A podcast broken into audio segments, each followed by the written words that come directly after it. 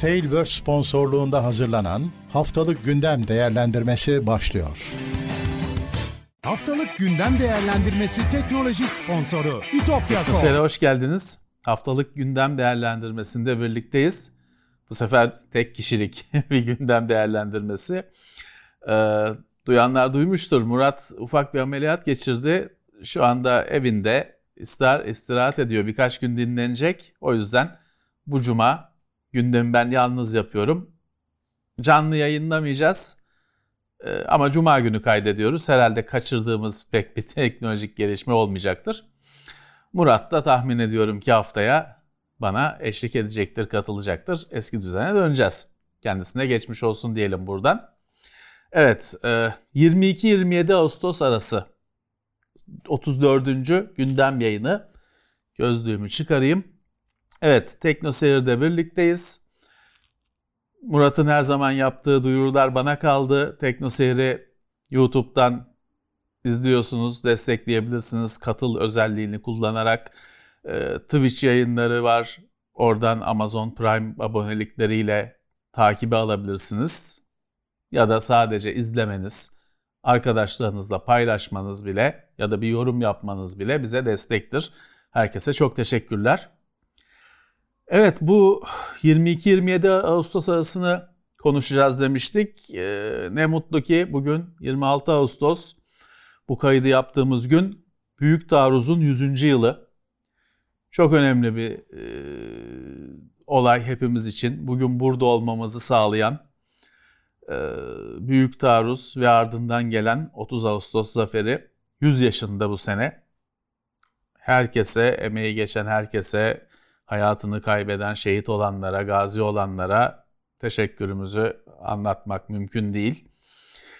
E, hiçbir şeyi tasavvur edemiyorsanız şu bu günlerde şu havanın sıcağını düşünün. Ve yirmi altı Ağustos'ta Afyon'da, Kocatepe'de olmak nasıl? Birazcık fikir oluşur. Ne kadar zor bir şey. Bir fikir oluşur. Evet, e, hakları ödenmez. Büyük Taarruz'da, Kurtuluş Savaşı'nda yer alanların hepsine sonsuz teşekkürler. Teknoloji dünyasına gelirsek, bizim konularımıza, günümüze dönersek. Nvidia'dan ilginç bir açıklama geldi. Nvidia'da stok fazlası var. Hatırlarsanız bu stok fazlası konusu geçtiğimiz haftalarda da Samsung için ortaya atılmıştı. Çok fazla depolarında yapılmış, satılmamış telefon, telefon var diye. Nvidia kendisi diyor, elimizde çok fazla G P U var diye. Çünkü hem o pandeminin zirve yaptığı günlerdeki kıtlığa, kıtlığı görüp üretimi çok gazlamışlar. Hem de o zamanlar biliyorsunuz her herkes sattı. Elinde ne varsa ne, ne üretiyorsa sattı. Çok güzel günler geçirdiler üreticiler bütün o salgına rağmen. Fakat şimdi de satışlar beklenenden fazla düştü. Dolayısıyla herkes ağlıyor. Öyle bir şey ki hani sadece Intel'iydi, Nvidia'sıydı, donanım üretenler değil. TeknoSeyir'i takip ediyorsanız biliyorsunuz en, e, Facebook'u falan da ağlıyor. Google'u da ağlıyor. Herkes bir komple aman ne oldu battık gittik durumuna geldi. Şimdi Nvidia diyor ki elimizde işte çok fazla G P U var. Ürettik ürettik o kadar satılmıyor. İki şey planlıyorlar. Birincisi bu G P U'ların fiyatını düşürüyorlar. Bu tabii herkes için iyi haber. Ama daha çok kart üreticileri için iyi haber. Çünkü hani Nvidia size bana direkt bir şey satmıyor. Asus'a, M S I'ye satıyor. Onlara daha uygun fiyatlı G P U verecekleri belirtiliyor. Bir diğer detay, biliyorsunuz R T X dört bin serisi çıkacak. Yakın, tam tarih belli olmasa da biliyoruz ki bu sene çıkacak. dört bin serisi çıktığında üç bin serisi de belli ki devam edecek. Stok çok fazla olduğu için. Bir de haberin detaylarında Nvidia demiş ki bir yeni bir biz bir cihaz plan pro, e, tasarlıyoruz, planlıyoruz. Ama bu ne?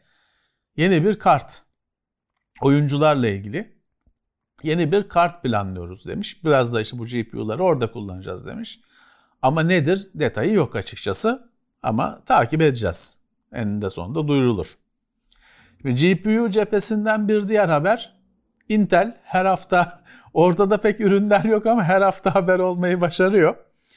Şimdi de on dördüncü nesil Intel işlemcilerdeki dahili grafik çekirdeğinde G P U'da Ray Tracing desteği olacakmış. iki bin yirmi üç yılında çıkacağı belirtiliyor bu işlemcilerin on dördüncü nesil. Tabii şimdi Intel'in dahili grafiğinin düşük performanslı olduğunun ve bir türlü hani firma neler vaat etse de neler çıkartsa da bir türlü bu durumun değişmediğini de biliyorsunuz. Bir de bunda Ray Tracing desteği bu kadar düşük performansta, o Ray Tracing desteği de büyük olasılıkla düşük performanslı olacaktır. Bir işe yarayacak mı uygulamada? Bu biraz merak konusu. Şimdi burada kimisi şöyle de tartışabilir. Ya bu işe yaramasa da bu özellik olsun. Yayılsın. Hani hardware capability denen donanımın, donanım yeteneği, insanların sahip olduğu donanımdaki yetenek artsın diye de düşünebilir. Evet, böyle bir şey gelecekmiş. İşe yarayacak mı, yaramayacak mı ayrı bir konu. Bir de bu Intel'in, geçen hafta biliyorsunuz detayları da konuşuldu, Intel'in G P U'ları, onlar Intel veri merkezinde de yer alacak diyor.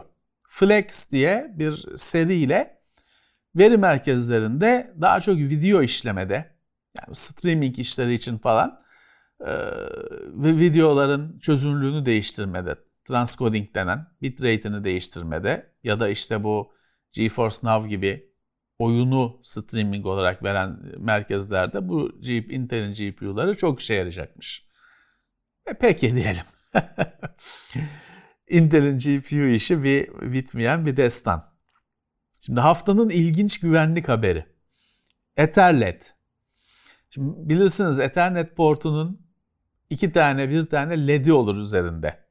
Hepsinde olacak diye bir şart değil, değil ama yani çoğunda vardır Ethernet portunda bir ya da iki L E D. O L E D'in yanıp sönmesiyle bilgisayardan veri çalmayı başarmışlar. Şöyle, bunu yapabilmek için bir kere tabii o bilgisayara fiziksel olarak sızmak gerekiyor.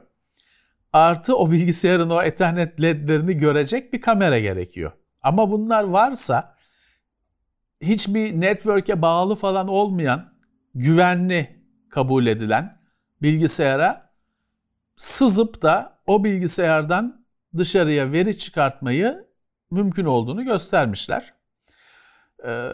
Çünkü hani şöyle bilgisayarlar var, adam araştırma merkezinde o bilgisayara oturuyor, çalışıyor. Ama o bilgisayardan dışarıya bilgi alamıyor. Edward Snowden'in yaptığı gibi bilgi çalamıyor. Bilgisayarın U S B portları kapalı mesela. İşte hiçbir şekilde bir diskete, bir şeye bilgi kaydetmesi mümkün değil. Dışarı mail atması kendine falan mümkün değil. Bilgisayar internete bağlı değil. Böyle bir bilgisayardan bile sırf o üzerindeki iki tane L E D'le, o L E D'leri yakıp söndürerek ona bakan bir kameraya bilgi aktarmayı başarmışlar. EtherLED. Yani bu sizin benim evimdeki bir sistem için bir tehdit oluşturmuyor ama işte bu da mümkün. Daha önce hatırlarsanız ekranın parlaklığıyla oynayarak falan böyle aynı şeyi yapmışlardı. Fanın hızıyla oynayarak aynı şeyleri yapmışlardı. Bu da o kütüphaneye bir kart daha eklendi. Bir başka güvenlik meselesi bugün konuşulmaya başlandı. LastPass hacklenmiş. Geliştirici tarafındaki sunucuları hacklenmiş. Kaynak kodları çalınmış. Kullanıcı verisi çalınmadı diyor firma. Eh, öyledir herhalde. Gerçi kullanıcı verisi şifreli olduğu için çalınsa da hani direkt işe yarayacak bir şey değil. Şimdi bu açıkçası hani çok da e, panik yapılacak bir şey değil. Çünkü arkadaşlar hani açık LastPass şifre yöneticisi. Açık kaynak şifre yöneticileri var bir sürü. Hiçbiri de kötü değil, kullanılıyor. Yani bunu şöyle düşünün. Kilit, evinizdeki, kapınızdaki kilidin nasıl çalıştığını biliyorsunuz hepiniz. E, ansiklopediye bakarsınız, YouTube'dan izlersiniz. Kilidin çalışma sistemi malumdur. Ama hepimizin evinin kapısında kilit var ve kendi anahtarımız var. Kilidin nasıl çalıştığının ayan beyan bilinmesi bir güvenlik riski oluşturmuyor. Ya da hani e, zaten doğasından geldiği kadar bir güvenlik riski oluşturuyor diyelim. O yüzden hani bir güvenlik yazılımının kaynak kodunun çalınması o yazılımın bitmesi falan anlamına gelmiyor direkt olarak. Ha, tabii çalınmaması lazım. Yani ya da şunu tartışabilirsiniz. Bir şekilde şifre, güvenlik falan da alakalı bir yazılımın eklenmesi. Yani çalındı çalınmadıdan öte güvenlikle ilgili bir yazılımın güvenlik zaafı. Bu tartışılabilir. Tabii ki olmaması gereken şeyler. Pek yapabileceğiniz bir şey de yok burada. Hani biz hep şifrenizi değiştirin falan diyoruz ama burada hani bu daha büyük bir mesele gibi. Yine güvenlik konusuna farklı bir açıdan devam. Twitter'dan, Twitter'da çalışmış, Twitter'dan ayrılmış, kavgalı ayrılmış, birazcık sivri çıkışları olan, Twitter'ın laf geçiremediği bir çalışanı önemli açıklamalar yapıyor. Diyor ki Twitter güvenlik konusunda herkese yalan söylüyor diyor. Nasıl? İşte devletlere diyor yalan söylüyor. Kullanıcılara yalan söylüyor. Söyle, yani olması gereken güvenlik standartlarını karşılamıyor. Devletlere yalan söylüyor aynı şekilde. Olması gereken standartları karşılamıyor. Kullanıcılara yalan söylüyor çünkü devletlere bilgi veriyor bol bol. Hatta baskı yapan devletlerin kendi elemanlarını diyor işe alıyor. Kendi çalışanlarının güvenlik konusunda yetkilendirilmeleri yanlış yapılmış. Dolayısıyla diyor binlerce çalışan erişmemeleri gereken kullanıcı detaylarına diyor erişilebiliyor. Evet, çok ciddi suçlamalar, dev suçlamalar ama hani diyebilirsiniz ki ya kavgalı ayrılmış birinin suçlamaları zor tabii. Hani ispat etmek bu suçlamaları yapanın üzerinde ispat yükü. Böyle bir çok ciddiye alınması gereken bir sürü suçlamayı dile getirmiş. Bir yandan da Twitter güvenlik falan deyince tabii Elon Musk Twitter davası on yedi Ekim'de duruşmaları başlayacak.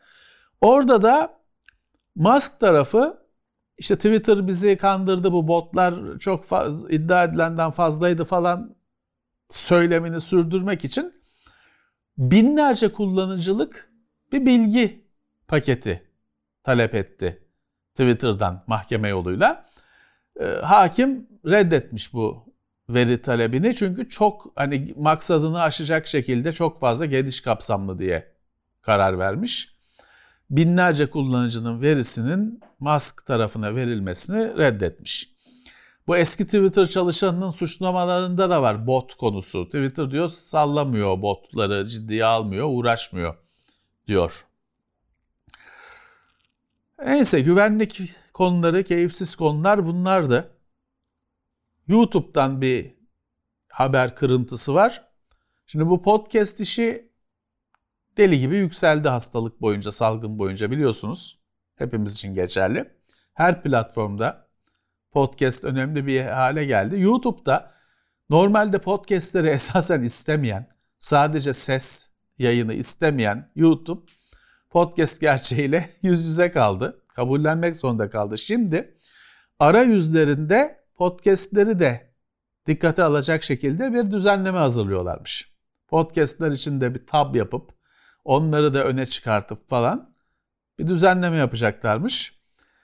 Bu da hani hayatın YouTube'a cilvesi mi diyelim.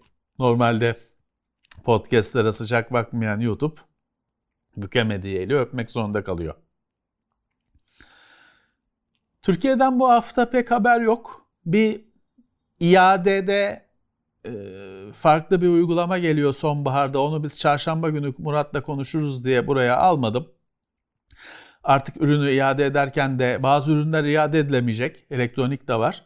Bazılarında da iade ederken kargo ücretini müşteri ödeyecek.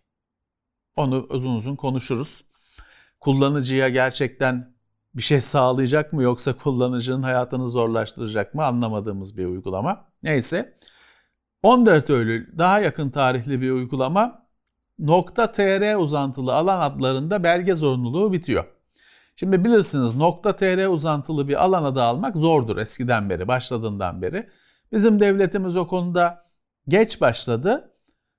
Sıkı, garantici bir politika izlemeyi tercih etti. Bu şuna yaradı. Hani başkasının alan adını alıp çalmak, üstüne yatmak, scatter denen, üstüne çökmek. Bu pek olmadı Türkiye'de. Çünkü bir com nokta t r'yi alabilmek için hakikaten o firması olmak gerekiyordu. Marka tescilini falan yapmak gerekiyordu. Ama com nokta t r'lerde, özellikle com nokta t r'ler çok zor oldu alması. Çoğu kişi hakkı olanı da alamadı. Çünkü gerçekten çok işte marka tescili gerekiyor, odur budur, bunların hepsi deli gibi para ve süre gerektiren şeyler. Şimdi on dört Eylül'de hepsi bitiyor. Bu da sorun aslında. Çünkü hani kapış, şimdiden ön kayıtlar başlamış. Evet, on dört Eylül'de bitiyor. İlgiliyseniz, bir markanız varsa, firmanız varsa şimdiden araştırmaya başlayın konuyu. Çünkü başka birisi alırsa, com sizde bile olsa com nokta t r'yi başka birinin alması sorundur.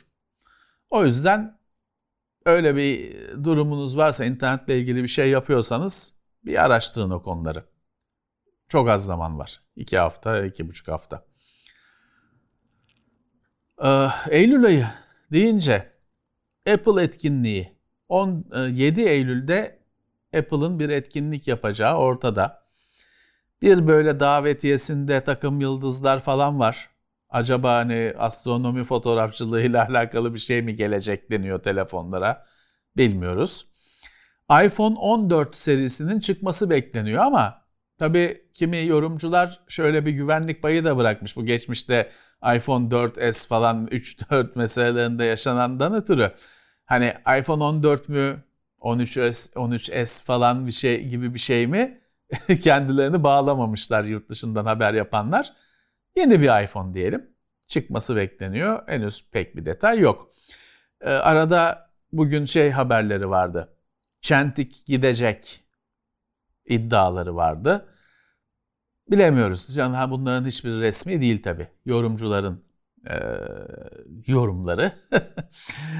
e, Çentik giderse, Çentik gidip de delik gelirse hani Androidçiler gülecektir. Onların çünkü şeyine, uygulamasına dönüldü diye. Bilmiyorum, belki şu ekranın altından objektif işi yıllardır konuşuluyor, uygulayanlar da var ama tam böyle hani budur noktasında değil. En son gördüğümüz Samsung Fold'larda biliyorsunuz orayı böyle, oranın çözünürlüğünü düşürdü. Objektifin üzerine gelen ekran kısmının bir ara çözüm yaptı. Yani ideal değil ama kapkara bir delikten daha iyidir görünüşte. Bilmiyorum, Samsung şey Apple ilk ekran altı objektif işini tam çözen firma olur mu? Bilmiyorum, olması iyi olur. Birisi şu işi artık çözsün. Delikli ekran, çentikli ekran yakışmıyor iki bin yirmi iki yılına bence. De ekran demişken L G yeni bir oyuncu monitörü duyurdu. Bayağı her firma sürekli monitör duyuruyor ama bu bayağı bir haber oldu. kırk beş inç boyutunda O L E D bir oyun monitörü. iki yüz kırk hertz. Daha önceki bunun benzeri O L E D'ler yüz yirmi hertz'i geçmiyormuş. iki yüz kırk hertz. Kavisli, koskocaman bir monitör.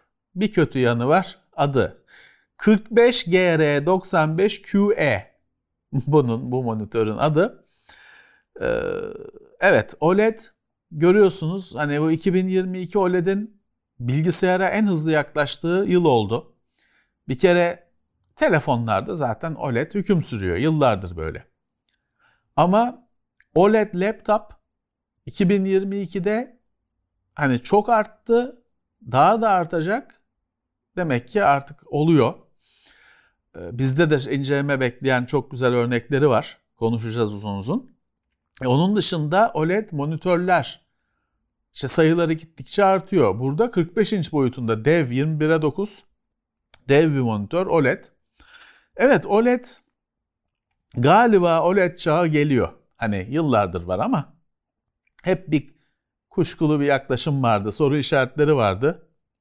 O L E D galiba bilgisayara tam olarak geliyor artık. Bakalım nasıl, ben de merak ediyorum. Kendi deneyimim laptop O L E D ekranlı laptoplardan çok memnun kaldım. Çünkü müthiş bir renk doygunluğu var ekranın. Hakikaten o, hani, o ekranı bir görmeniz lazım. Normal laptop L C D ekranına göre bambaşka. Tek sorun şu. Tabii ki daha çok yeni kullanıyoruz. Hani üç sene sonra acaba ne olacak, onu kimse bilmiyor. Ama görüntüsü iyiydi. Evet, haftanın daha magazin son teknoloji haberi, daha magazin haberi bizim de veli nimetimiz, yıllardır konuk ettiğimiz gıyabında John McAfee'nin bu sefer de hayatta olduğu iddia edildi. Hatırlarsanız geçtiğimiz yıllarda İspanya'da işte ölü bulunduğu, hapisteydi, hapiste ölü bulunduğu söylendi. Hatta cenazesi hala ailesi tarafından falan alınmadı. İspanya'da morgda olduğu haberi çıktı. Şimdi de yeni bir belgesel yayınlanmış Netflix'te. Orada kız arkadaşı diyormuş ki o öldüğünden öldüğü haberi çıktığından üç gün sonra telefonla beni aradı diyor. İşte bir numara çeviriyor. Kimseye de işte dünyada üç kişi biliyor bu durumu demiş. Ee, ben demiş yaşıyorum. Birileri hani ben öldüm gibi gösterdi demiş.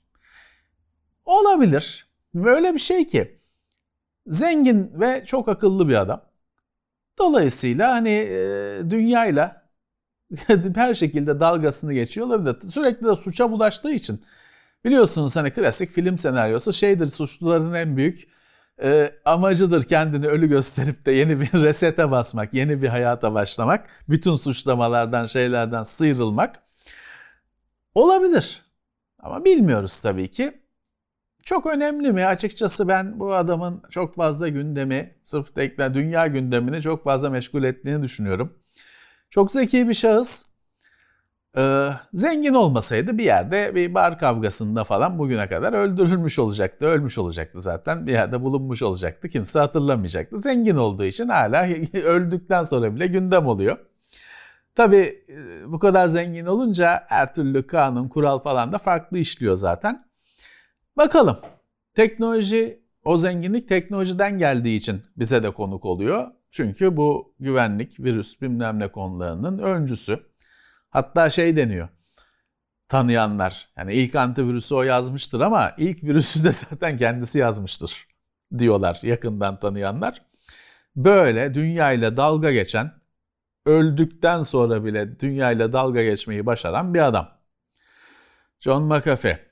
Evet, bu haftanın teknoloji, bu sıcak haftanın teknoloji gündemi aşağı yukarı böyle. Birkaç tane de oyun haberi var. Ee, en önemlisi kötü bir haber. Sony PlayStation beş fiyatını arttırdı. Avrupa'da diyebiliriz. Ee, birkaç ülkede, Amerika dışında ya da diyelim. PlayStation beşin fiyatını arttırdı. Bu ilginç bir şey çünkü konsollar, biliyorsunuz konsollar bir fiyattan çıkar. Fiyatları genelde düşer. Hani o üretim sürecindeki iyileşmelerle ya da iç tasarımının daha iyileşmesiyle, maliyetin düşürülmesiyle konsol fiyatları düşer. Konsol fiyatı arttı. Ne kadar arttı? Önemli bir oranda. Avrupa'da elli euroya geliyor şeyi artış. Bizi de o daha çok ilgilendiriyor. Enflasyonu, bütün bütün dünyayı pençesine alan enflasyonu neden göstermiş Sony? Ona göre ayarlama yaptık biz diyor. Amerika'da Amerika'da da enflasyon var ama Amerika'da nedense ayarlama yapılmamış. Böyle bir durum var. Bu bize de tabii ki o elli euro bize de etkileyecek. Kuru da biliyorsunuz kesinlikle etkileyecek. İşin ilginç tarafı Microsoft bu olaya yanıt olarak biz ya biz şu andaki fiyatlardan değişiklik düşünmüyoruz diye açıklama yaptı. İlginç bir durum çünkü bu konsollar biliyorsunuz fiyatlarıyla rekabet ederler. Çok önemlidir konsolun fiyatı rekabetinde. E Sony'nin elli euro gibi Avrupa fiyatını konuşuyoruz. Bir e, kendi ayağına sıkması ilginç bir durum. Microsoft biz zam düşünmüyoruz demiş. Ha tabii der, iki gün sonra zam yapar. Firmaların pek öyle şeyleri öyle dedik olmaz şimdi gibi kaygıları yoktur biliyorsunuz. Ama şu andaki durum Microsoft'un biz zam yapmayacağız demesi ilginç. Sony bir de bu tatsız zam haberinin dışında DualSense Edge yeni bir kontrolcü duyurdu PlayStation beş için. Bu birazcık Xbox'ın Elite kontrolcüsünü hatırlatıyor. İç tuşlar var. Özelleştirilebilirlik çok ön planda. Ee, dediğim gibi yoktu öyle bir şey. Sony'nin e, Gamepad tarafında, kontrolcü tarafında bir ürünü vardı. Ama Microsoft'un e, eskiden beri bir Elite diye ayrı, daha pahalı ama ek özellikler sunan modeli var. Bu da işte DualSense Edge, PlayStation'ın eliti olmuş, elit kontrolcüsü olmuş gibi. Ee, yani biz bunu ofiste de konuştuk yayından önce. Bu tür ek tuşlar falan bir kere biliyorsunuz oyunlarda doğrudan desteklenmeyecek tabii ki. Herkes de bu olmadığı için sizin işlev atamanız gerekecek. Ha, makro falan atarsınız. Yararlı bir şekilde kullanabilirsiniz kendinize yarayacak şekilde. Ama tabii her zaman böyle kapsam şeyle özel kontrol araçlarında biliyorsunuz şu vardır. Arkadaşınıza gidersiniz. Onda standart kontrolcü vardır. O yaptığınız makrolar, alıştığınız kasa, oluşturduğunuz kasa hafızası falan boşa gidebilir. Evet, bunu artık elimize geçtiği zaman görürüz. DualSense Edge. Onun dışında Gamescom yapıldı. Ben çok takip edemedim ama işte bizim arkadaşlarımız var zaten onu takip eden. O yüzden onlara güveniyorum. Ben kendim beni ilgilendirenlere baktım. Dune'un bir M M O oyunu geliyor. O ilginç geldi bana. Bence M M O'ya daha uygun bir evren. Öyle bir şey düşünmüşler. Microsoft Flight Simulator Kasım ayında kırkıncı yaşını kutluyor. Evet, Microsoft Flight Simulator bin dokuz yüz seksenlerden bugüne gelen bir yazılım. kırkıncı yaşını helikopter ve planör eklentisiyle kutlayacakmış. Bu önemli çünkü helikopter Microsoft Flight Simulator'da hep vardır. Yoktu en son iki bin yirmide çıkanında, işte o eksikler de gideriliyormuş. Tabii başka iyileştirmeler falan da olacak. kırk yıl, dile kolay. Evet. Amazon Prime'ın Eylül ayında vereceği oyunlar ortaya çıkmış. Assassin's Creed Origins, Shadow of Mordor, Football Manager iki bin yirmi iki. Büyük isimler aralarındaki. Yani bu oyunları almayı planlıyorsanız bir iki gün sonra bedava verilecek Prime üyelerine. Konami PES serisini ısrarla, hatta orada işte pes etmeden falan gibi kelime oyunları da yapasım geliyor. Konami PES serisini devam ettiriyor. eFootball oldu biliyorsunuz adı. eFootball iki bin yirmi üç duyuruldu. İşte yine kartlar falan bir şeyler eklemişler. Konami devam ediyor ama eskiden FIFA ile PES arasında dev bir rekabet vardı. FIFA yendi. PES artık zaten işte bedava verilen falan bir oyun haline geldi. eFootball iki bin yirmi üç. Meraklılar için detay isterseniz aslında PES'in adı PES'te değil. PES'in başlangıç adı Winning e, Winning Eleven. Sonra PES oluyor. Dolayısıyla isim değişikliğine alışık bir oyun. eFootball bir süredir, birkaç yıldır ismi. Bir de Japon tarafından, oyun tarafından bana ilginç gelen bir haber. Sega. Sega biliyorsunuz yıllar önce konsol üretmeyi bıraktı.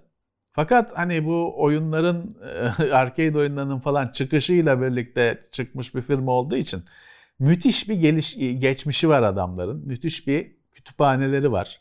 Oyun kütüphaneleri, patent kütüphaneleri. Ondan ekmek yiyor Sega.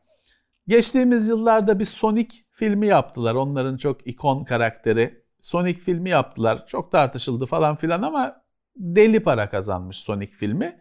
Dolayısıyla demişler ki niye başka, hani bizim bu kütüphanedekilerden başka filmler niye yapmıyoruz? İki tane şey seçmişler. Biri Comic Zone.